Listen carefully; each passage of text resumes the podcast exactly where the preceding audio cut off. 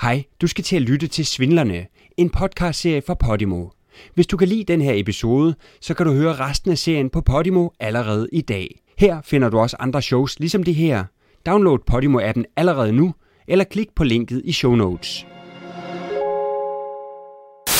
City's finances as her personal piggy bank is embezzled sentenced to almost 20 $53 years. million dollars from the city over the course of 22 years. Search for more Cromwell gold. embezzled nearly $54 million Worth up to $60 million. But in very interesting. Sounds like the investors may still not make out real well. Du lytter til Svindlerne. En podcast om økonomisk kriminalitet, slyngelagtige virksomheder og langfingrede skurke med store amerikanske drømme.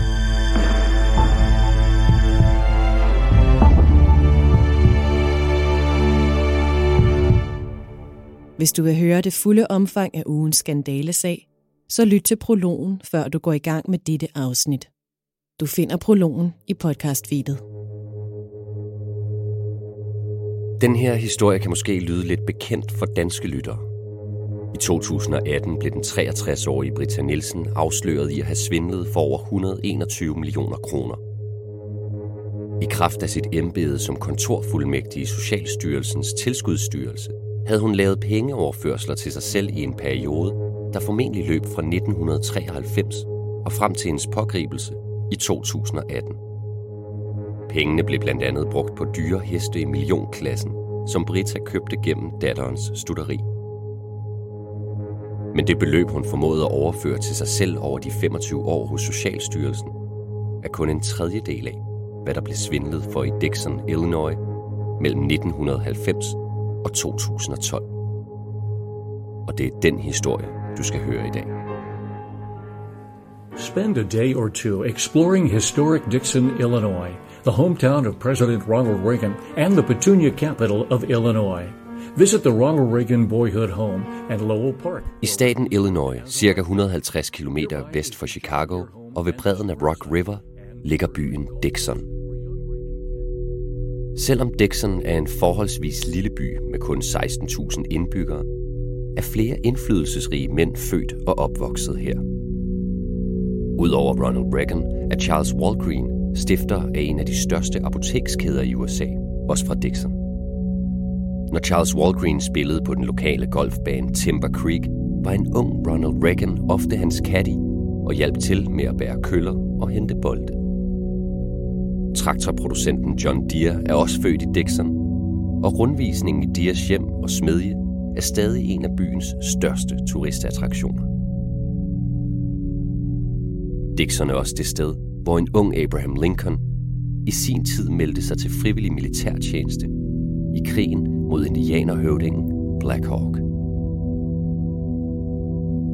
Men ser man bort fra byens bemærkelsesværdige navne og begivenheder, er Dixon en typisk lille amerikansk by, hvor alle kender alle. Her bor den slags arbejdsomme, gæstfri mennesker, som man kun finder i små amerikanske byer.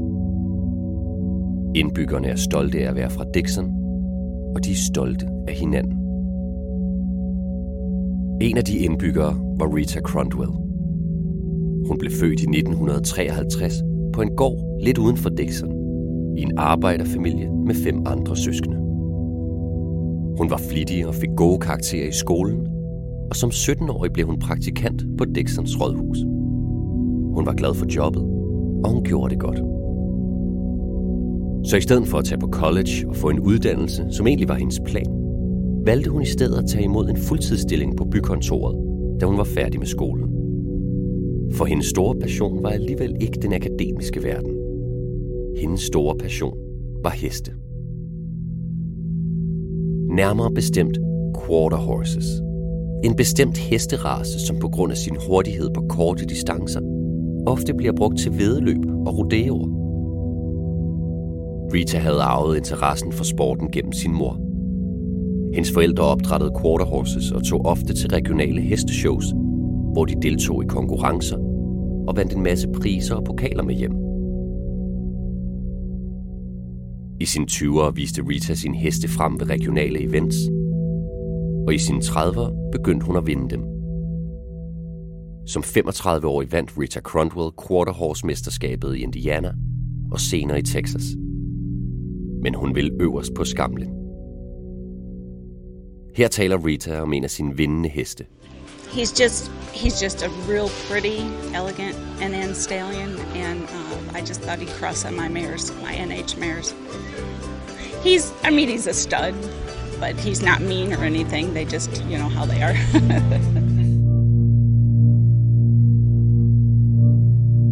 I 1983, to år før hun begyndte at vinde mesterskaber, fik Rita Cronwell jobbet som revisor og kasser for byen Dixon. På det tidspunkt havde hun allerede arbejdet for byen i 12 år, og hun havde opbygget et glimrende ry. Hun kendte byens økonomi som ingen anden. Når folk havde et spørgsmål af økonomisk karakter, blev de altid henvist til Rita. Og den aftrædende finanskommissær Roy Bridgman, der havde udnævnt hende til jobbet, sagde i bagklogskabens ironiske lys, at hun var en berigelse for byen. Hun bekymrer sig om byens budget, som om det var hendes eget. I de sene 90'ere begyndte Cronwell at deltage i nationale hestevedløb og forvandlede sit 30.000 kvadratmeter store grundstykke til et førsteklasses avlsanlæg. Samtidig renoverede hun det beskedne familiehus, hun havde arvet fra sin mor, så det i stedet blev til en 325 kvadratmeter stor villa med tilhørende svømmepøl. Men alt det var ikke stort nok til Rita og hendes drømme. Et par år senere købte hun en gård for 450.000 dollars, der i dag er kendt som Ritas Ranch. På den store grund med over 35 hektar byggede hun en 1800 kvadratmeter stor hestestal med tilhørende ridehal. Senere udvidede hun grunden med 16 hektar plus 70 hektar landbrugsjord og en 3 hektar stor farm i Wisconsin, som hendes partner Jim McKillips bestyrede. Et kendt navn i quarterhorse-miljøet. I løbet af bare 10 år var Ritas hestebestand vokset fra et dusin til mere end 100 dyr. Med antallet af Cronwells grunde voksede også hendes succes. Hun blev en af de største quarterhorse-avlere i USA. Stort set alle vedløb, hun deltog i, vandt hun. Herunder 52 verdensmesterskaber. Præmierne var sammen med opdrætningen af heste en lukrativ forretning for Rita Crondwell. Det var det også nødt til at være, for at kunne opretholde status quo. Rita Crondwell var en rockstjerne i hestesportsverdenen og hun levede også som en. Til events rejste hun altid med et helt hold af assistenter i en lakeret flåde af køretøjer. Herunder en luksuriøs beboelsesvogn til 2 millioner dollars med marmorbordplader, flisegulv, fem fjernsyn, vaskemaskine og tørretumbler. I udstillingshallen, som blev brugt til konkurrencer, indrettede hun en bjælkehytte med egen bar. Den fungerede som et slags personligt alter hvor hun stillede sin kuriøse samling af pokaler og priser til offentligt skue. Og som om det ikke var nok, klædte hun sig ofte i dyre, ekstravagante kjoler og i øjenfaldende smykker. Men trods sin succes i quarterhorse-branchen, beholdt hun sit job som regnskabsansvarlig i Dixon. Faktisk kendte hendes kolleger ikke specielt meget til hendes succes, af og til blev det nævnt i lokalavisen, at hun havde vundet en præmie. Men derhjemme fremstod Rita mere beskedent, gik i almindeligt tøj og holdt sig for sig selv. Problemet med hendes succes var, at hun tilbragte mindre og mindre tid på kontoret. På sine rejser tog hun dog sit ansvar som økonomiansvarlig meget alvorligt, og var altid tilgængelig på mail og telefon. Hun foreslog endda at trække tiden, hun forsømte, fra sin løn. Hun elskede sit job, men hun elskede sin hobby mere. Mens Rita levede sit drømmeliv, begyndte hendes hjemby Dixon at smuldre. Ligesom alle andre steder var finanskrisen i den grad også til stede i Dixon i 2008. Cronwells analyse var, at byen og dens borgere måtte skære drastisk i budgetterne for at holde sig ovenvande. Ydelser blev skrottet. Der blev skåret i personale. Ansatte kunne ikke få lønforhøjelse i minimum tre år. Ledige stillinger forblev ubesatte. Selv byens band, som spillede til fester og parader, fik halveret sit budget, og for at sikre dets overlevelse, gik indbyggerne i gang med en indsamling. Selvom de fleste amerikanere måtte vende hver en cent i kriseårene mellem 2008 og 2011, så Rita Cronwell ikke ud til at mangle noget. Det var tydeligt for Dixons indbyggere, at hun havde penge. Det var også tydeligt, at hendes løn på 80.000 dollars om året ikke rakte til at finansiere hendes hobby og livsstil. Men nyheden om hendes succes som hesteopdrætter var nu nået til Dixon, og folk tænkte derfor, at hendes formue måtte komme derfra. Der gik også et rygte om, at en fjern slægtning havde efterladt hende en stor arv, inklusiv en stor grund i Chicago. Ingen i Dixon var helt sikre på, hvor Rita Cronwell havde sine penge fra, men det skulle snart ændre sig. Når Rita var væk fra kontoret på grund af sine utallige rejser, blev hendes opgaver ofte overtaget af kolleger. I november 2011 fik Kathy Swanson tildelt den opgave. Swanson gik i gang med forberedelsen af den månedlige økonomiske rapport, der normalt var Ritas opgave, og bemærkede, at det seneste kontoudtog hos Fifth Third Bank i Ohio endnu ikke var kommet. Det udtog var nødvendigt for at kunne afslutte rapporten. Da banken ikke reagerede på flere af Kathy Swansons henvendelser, mistede hun tålmodigheden.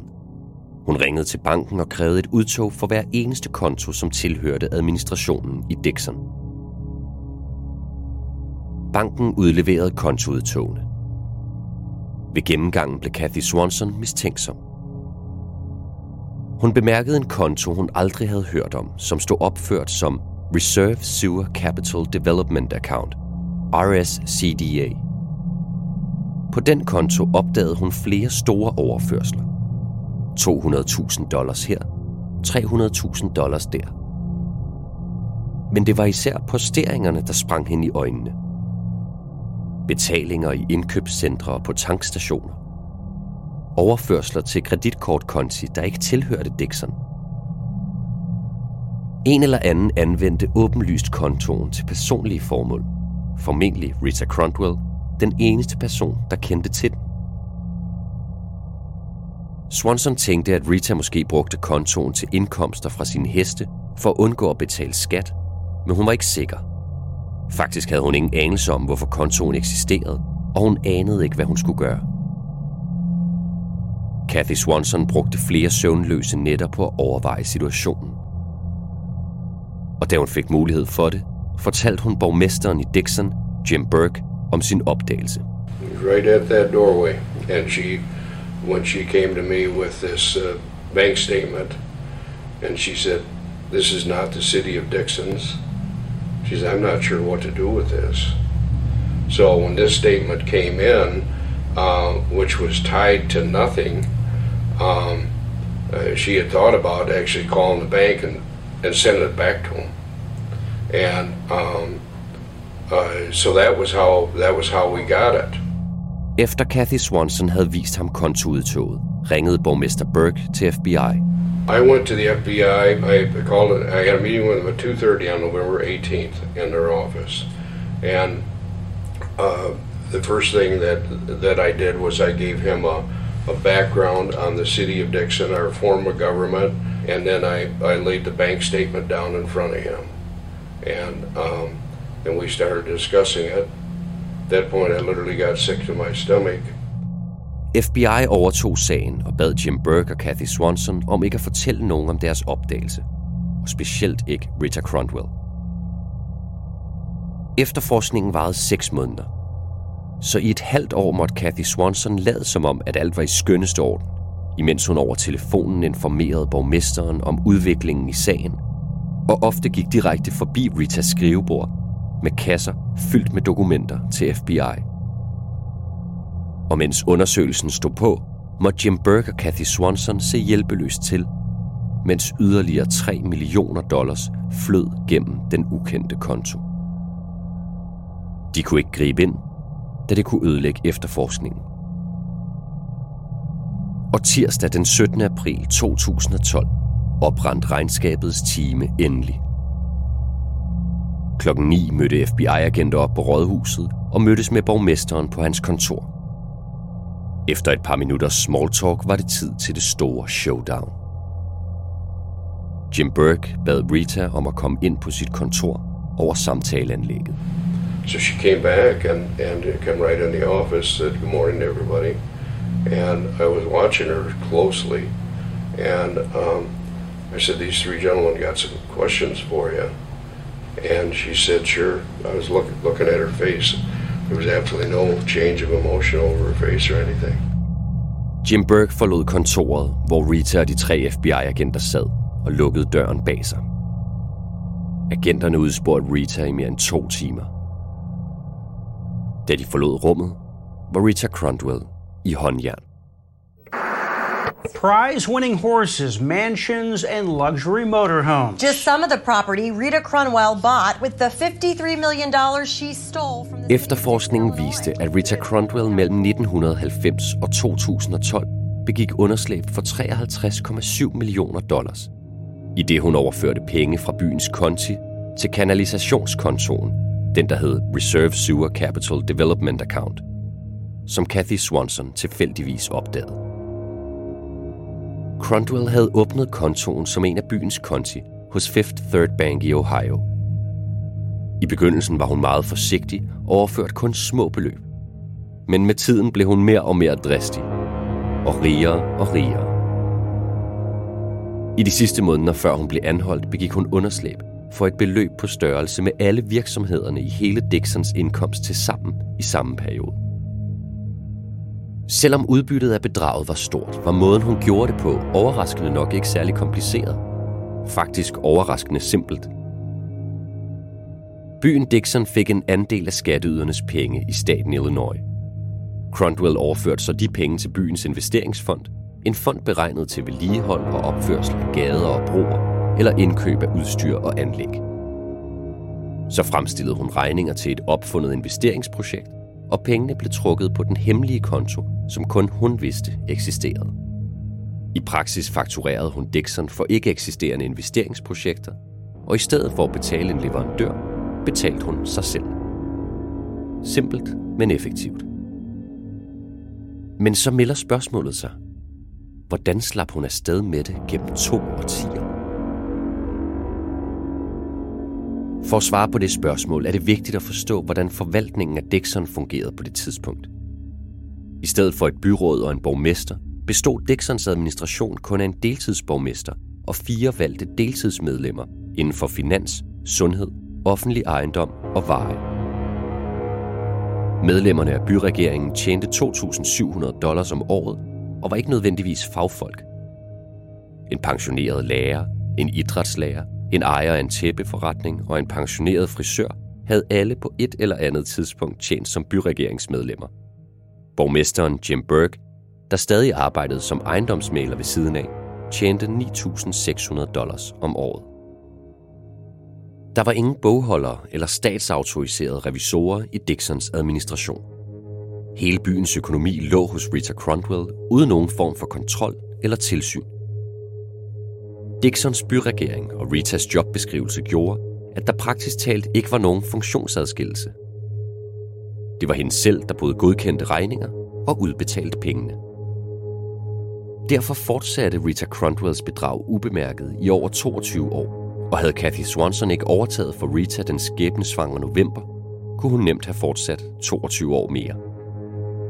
At dele som opgaver og ansvar er en vigtig kontrolfunktion i økonomiske poster. Det er en af grundene til, at mange firmaer beder deres ansatte tage ferie hvert år.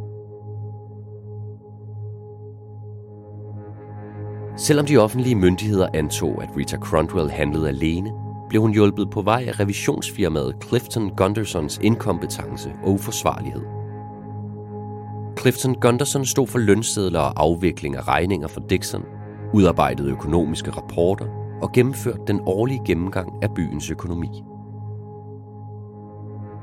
Gennem over 20 år overså firmaet åbenlyse beviser for Ritas bedrageri. Rita Cronwell forfalskede regninger for opfundne investeringsprojekter for at få penge. Og det var elendige forfalskninger rent udsagt. Rita Cronwell var muligvis en fantastisk hesteavler, men hun havde intet talent for Photoshop. Regningerne havde regne- og stavefejl. Der manglede kontaktoplysninger, og logoet fra staten Illinois, der er øverst oppe i venstre hjørne på ægte regninger, var ikke på forfalskningerne. Hvis man lægger en af Ritas forfalskninger ved siden af en ægte regning, er der ingen tvivl om, hvad der er originalt og hvad der ikke er. Og alligevel blev alle 177 forfalskninger, som Rita Cronwell fremstillede gennem to årtier, ikke tjekket af nogen statsautoriseret revisor. Og hvis de forfalskede regninger ikke var et godt nok bevis, så er et investeringsprojekt som for eksempel en bro ret nemt at verificere for en statsautoriseret revisor. Man sætter sig ind i en bil og kører hen til der, hvor den burde være. En bro er temmelig svær at misse. Og selv hvis det var for meget for langt, så havde ingeniørfirmaet, der var ansvarlig for investeringsprojekter i Dixon, til huse i samme bygning som den statsautoriserede revisor. Det var bare at gå en etage nedenunder og tjekke, så havde bedraget været afsløret. Grundet ændringer i reglerne måtte Clifton Gunderson efterhånden opgive revisionsdelen i sit arbejde for Dixon, eftersom virksomheden ikke udarbejdede den økonomiske årsrapport tilfredsstillende nok. Men i stedet for at give det hele fra sig, fortsatte Clifton med at gennemføre alle revisioner, og så sendte dem til et lille enmandsbogholderfirma, der underskrev dem uden at kigge på et eneste dokument. Clifton Gunderson fakturerede Dixon 1 million dollars for det stykke arbejde i den periode Ritas bedrag stod på. Ritas tætte forhold til ejerne af Clifton Gunderson fik mange til at tro, at der gemte sig mere end blot inkompetence bag historien. Det kunne dog ikke bevises. Rita mødtes ofte med ejerne til en middag eller en drink efter fyraften. På et tidspunkt var hun sågar med på virksomhedens softballhold. Endnu mere foruroligende var det, at Ritas personlige bogholder arbejdede hos Clifton Gunderson. Det her er Devon C. Bruce, advokat, der repræsenterer byen Dixon. Who is the one person in the city of Dixon that would actually know how much money Rita Crunwell made or didn't make in her equestrian activities. Who's the one person? Her accountant. And who was her accountant? The same partners that were the head of office in Dixon, that was the relationship partner for the City of Dixon account. Da nyheden om hendes svindel bredte sig, var befolkningen i Dixon rasende. Med god grund. Rita Cronwells bedrag havde direkte indflydelse på deres liv. Folk var blevet fyret, infrastrukturen var i en sørgelig forfatning, og byen havde reduceret sine sociale ydelser. Indbyggerne ledte efter skyldige. Til et ekstraordinært møde henvendte byens administration sig til borgerne, der også her havde mulighed for at lufte deres frustration. The city of Dixon and its finances are what I can call a large business. And I believe the managers of this large business must be capable of ensuring they know how to manage the finances. To lose 20 or 30 or 40 percent of the revenue a year of the city and not know it is just unthinkable. I do not think anyone really knows what the true finances of the city are at this point. Maybe Rita Crudwell does, but fortunately she is no longer here. I think if everybody up there just steps down, gives new people the opportunity to come in, run this town the way it should be, be transparent the way that it should be, run those checks and balances, and not wait until there's a problem to make changes. Those changes should have been made back when they realized, you know, years ago that 29 million was missing, you know. And these are elected officials and appointed officials, and they haven't even come forward and said, or even apologized for it, you know, and that, that really does make me mad. Well, I was like everyone else, is just shocked and, and unbelievable that could happen, you know. But hey, it happens to bigger cities. It's happened to the federal government. Believability. And you got to believe people. that things You trust do people. happen in small towns. So Mayor Burke has his own business. Would he turn all financial controls over to an employee of his business? With the almost total lack of oversight that this city had had, would he run his business that way? That's the way he ran Dixon. A letter writer in the Telegraph today said that Mayor Dixon owes the city an apology and an immediate resignation, and I agree wholeheartedly. Den 12. november 2012 bekendte Rita Cronwell sig skyldig i overførselssvindlen og blev tildelt 19 år og 7 måneders fængsel. Hvilket var tæt på den højeste strafferamme, som er 20 år. Her er borgmester Jim Burke. totally mixed emotions. Uh, I'm, I'm so pleased that, she got that sentence. I'm so pleased to see her taken in immediate custody. And I got to tell you, I, it felt very good to see her have those handcuffs thrown on her. The other side of the coin is, uh, I just felt what a tragedy it is for her, and, and uh, that she's going to be spending uh, almost 20 years in the prison. Og hvad skete der med Ritas prisvindende heste? Thanks anyway, and I have sold 15,500, 15,500, JJ. Hestene blev bortaktioneret til opdrættere og samlere verden over. Omsætningen var over 1,5 millioner dollars, hvilket er det højeste afkast nogensinde på en hesteauktion. Resten af Rita Cronwells værdier, såsom biler, smykker og grunde, blev også solgt. Alt i alt løb salget op i 12 millioner dollars, som blev givet tilbage til Dixons bankbøger. Mindre end en fjerdedel af det beløb, hun havde stjålet gennem årene. Men auktionerne var ikke den eneste måde at få pengene tilbage til byen på. I oktober 2012 lagde Dixon både sag an mod Fifth Third Bank, Clifton Gunderson og det lille bogholderfirma, der var ansvarlig for de uaksomme revisioner. Alt i alt fik byen tildelt 40 millioner dollars i erstatninger. Langsomt blev Dixon sig selv igen. Der blev indført foranstaltninger for at sikre sig, at sådan noget aldrig kunne ske igen. Rita Cronwells stilling blev erstattet af en økonomidirektør, der indførte kontrol og uddelegerede opgaver.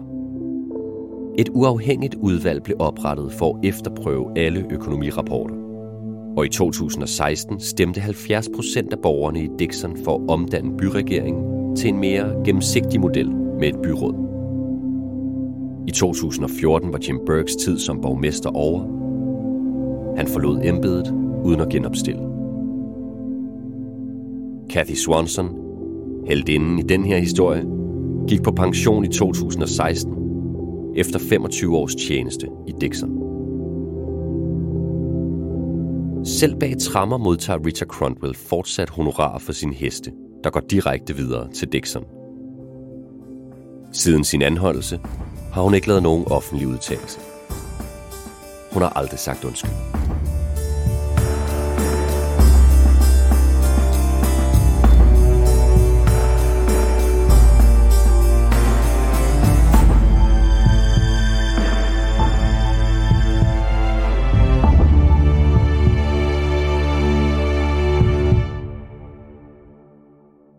Hej, du har lyttet til Svindlerne, en podcastserie fra Podimo. Hvis du kunne lide den her episode, du lige har hørt, så kan du høre resten af serien på Podimo allerede i dag. Her finder du også andre shows ligesom det her. Download Podimo-appen nu, eller klik på linket i episodebeskrivelsen.